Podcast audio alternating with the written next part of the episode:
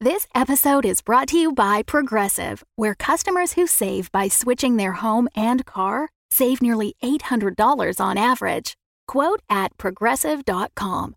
Progressive Casualty Insurance Company and Affiliates. National average 12 month savings of $793 by new customers surveyed who saved with Progressive between June 2021 and May 2022. Potential savings will vary.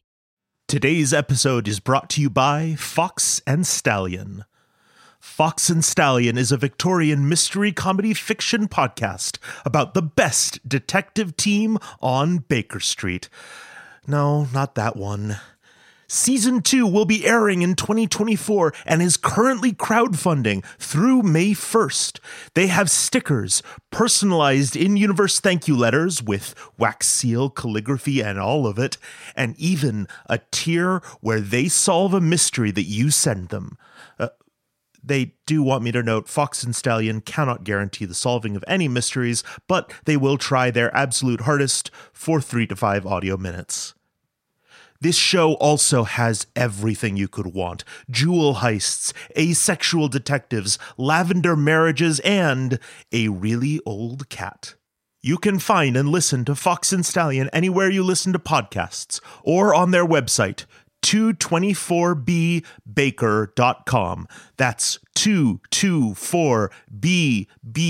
224bbaker.com. Tonight's broadcast is brought to you by the company you depend upon for all of your greatest needs, Heart Life. These stories are true dramatizations from our fair city's glorious history. So listen and remember Heart Life, all the life you'll ever need.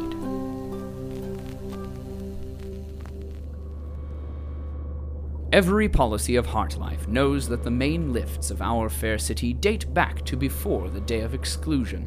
To get from the corporate tower to the concourse, one must climb into these stately Methuselahs of engineering.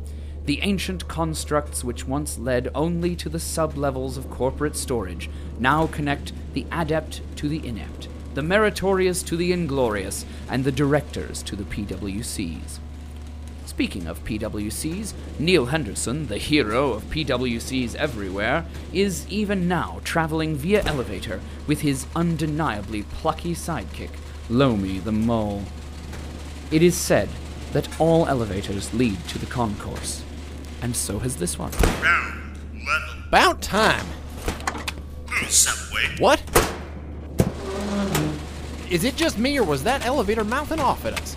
Was it? Hmm. This way. What? Wait, wait, where are we? I told you. There's only one person who can say for sure if Ms. Allison is dead or not, and that would be Mr. Simon. The dead disposal guy. Yeah, I get that, but why are we standing at this tunnel junction? Shouldn't we be heading to his truck? Oh, oh, Mr. Simon won't be there. No, not at this time of day. He'll be coming here, to the trolley. Trolley? Yes, the trolley, the coffee trolley. Mr. Simon shows up here every morning, right when the trolley opens to get his daily chai. Well, he isn't here, and I don't see a trolley. Yes, well, the trolley isn't open yet. Hmm, that's strange. Old Silty was supposed to be working the trolley this morning, and he's never late for anything.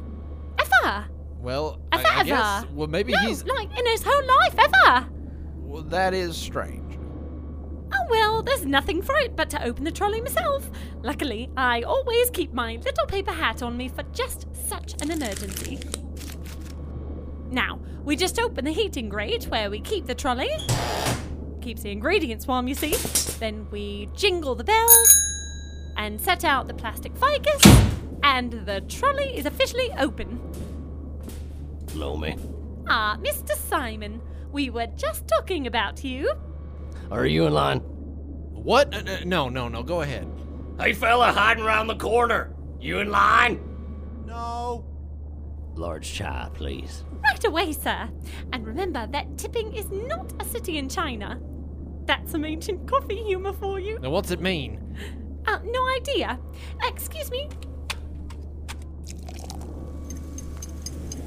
So, uh, Lomi here says you're the guy to talk to if I'm looking for dead people. Look, I already got to deal with that one fella and that other younger fella. If I get caught selling any more, No, I, I ain't looking for a date. good, because I don't truck with making no baby woken. Get a Lomi? Truck? Because I drive a truck?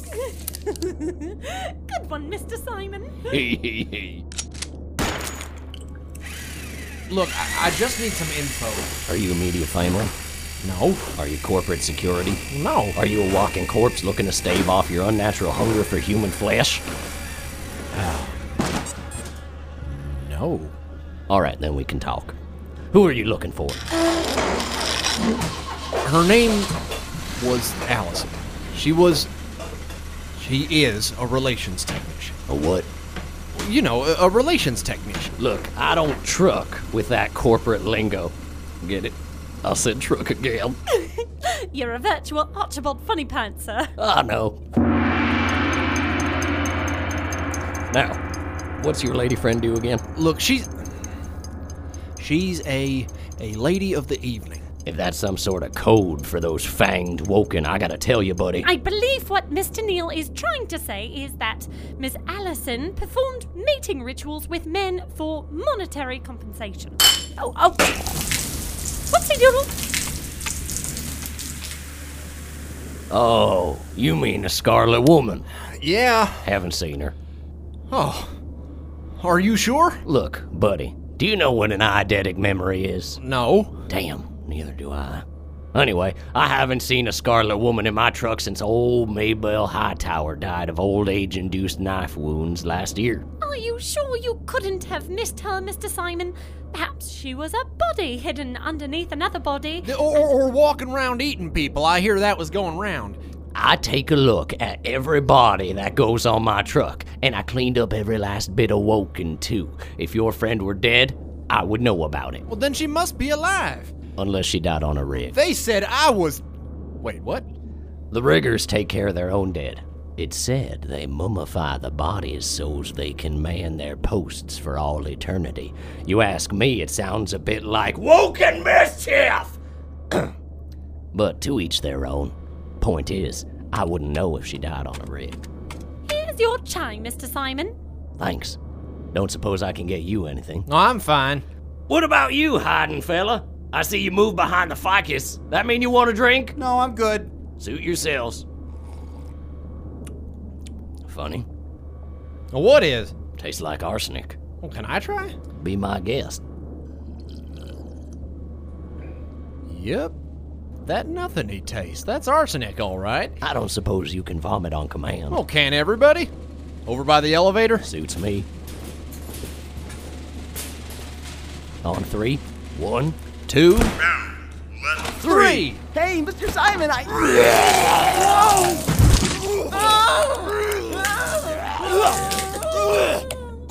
Well, Oh, here, pal, let me help you up. Mr. Simon, was the chai not to your liking? Afraid not, Lomi. I see. Now, Lomi, it's not your fault. I expect someone poisoned the whole cart. But why? Well, either the corporation is trying to cover up the Woken disaster by eliminating the one man who'd been warning them of the danger for years by poisoning the one thing on this earth that brought him joy, Or or someone was trying to kill that smelly fella. Which do you think is more likely? Now, here's a rag to wipe yourself down. Say, do I know you? I I just have one of those faces. Did I throw you off a train once? I get thrown out of so many trains. Then I throw people off of trains a lot myself. Well, sorry if I did. Uh, Aren't you gonna use my rag? That's okay. It's not so bad. Well, suit yourself. Lomi, I gotta go. where to, Mr. Neal? The rigs. It's the only place, dead or alive, where she might be. I, I figure one of them shock jockeys gotta know something. You still got that raccoon skin of mine? Mr. Neal, you aren't going outside, are you? Well, that was my plan. But Mr. Neal, the lightning rigs are miles away, and I have it on very good authority that it is dark, and there are wolves. Look, you got my skin or not? Just a mo. Mr. Simon, may I have it back, please? I suppose. I have to say, fella, this was the best suit lining I ever had, and it felt so plush against my bare skin. Here you go. Thanks. Now, if you'll excuse me, I have to go see a window washer about a dog sled. Good luck. I hope you find your Scarlet Woman. Hey, Hyden, fella, you in line now? Why didn't. Whoa! You're naked. Hey, listen, could you put your jumpsuit back on? The human body's nothing to be ashamed of. Are you sure? I mean, pants are pretty great, you know. Suit yourself. Get it? Because I wear a suit? Oh, I should write these down. Better. Yeah, thanks. Now, why didn't you buy him a drink? Isn't it customary for you blue collar types to buy each other drinks? Oh, my. You didn't want one. He didn't want one either. Damn it. It's him. I, I mean, you. I mean, him. Hello, sir. Can I get you anything? I should warn you that our drinks today seem to be laced with poison. Yeah, I know. Look, shut up so I can think. Hey, Nick. I said shut up! Okay. Where did he say he was going? Out to the rigs? Why? The rigs. Huh. High up, lightning, disreputable people, that could work. I might just head that way myself. Thanks. Hey, I, I think I know your. Out of my way. Mom. Sorry, Simon. Gotta go. I thought we had some business. I, uh, I gotta go tell Mom something. Bye. Well, Lomi, looks like it's just you and me. Indeed, it does, Mr. Simon. Well, he should have placed. But on the other paw, it was spur of the moment, a mortal peril thing. So maybe I should pick the place. But on the other paw, it would be much more romantic if he. Lomi! Bollocks. Lomi! Hey, Lomi! Sorry, Mr. Simon. Mustache. Lomi, wait up! I'm not listening. I'm not listening. Have you talked to Clay? H- has he said anything about our date? Oh, should I wear my whiskers? Ugh. Well, could be worse, I suppose.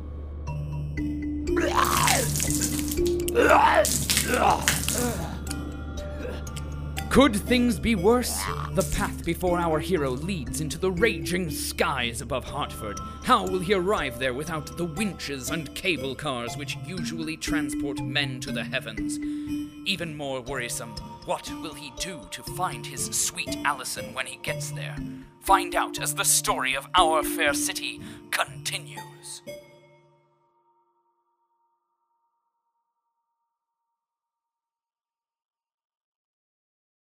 The Fable and Folly Network, where fiction producers flourish. In the year 1889, there was nowhere in the world more exciting than London, England. Three cheers for Inspector Lestrade and the bad boys of Baker Street themselves, Sherlock Holmes and Dr. John Watson!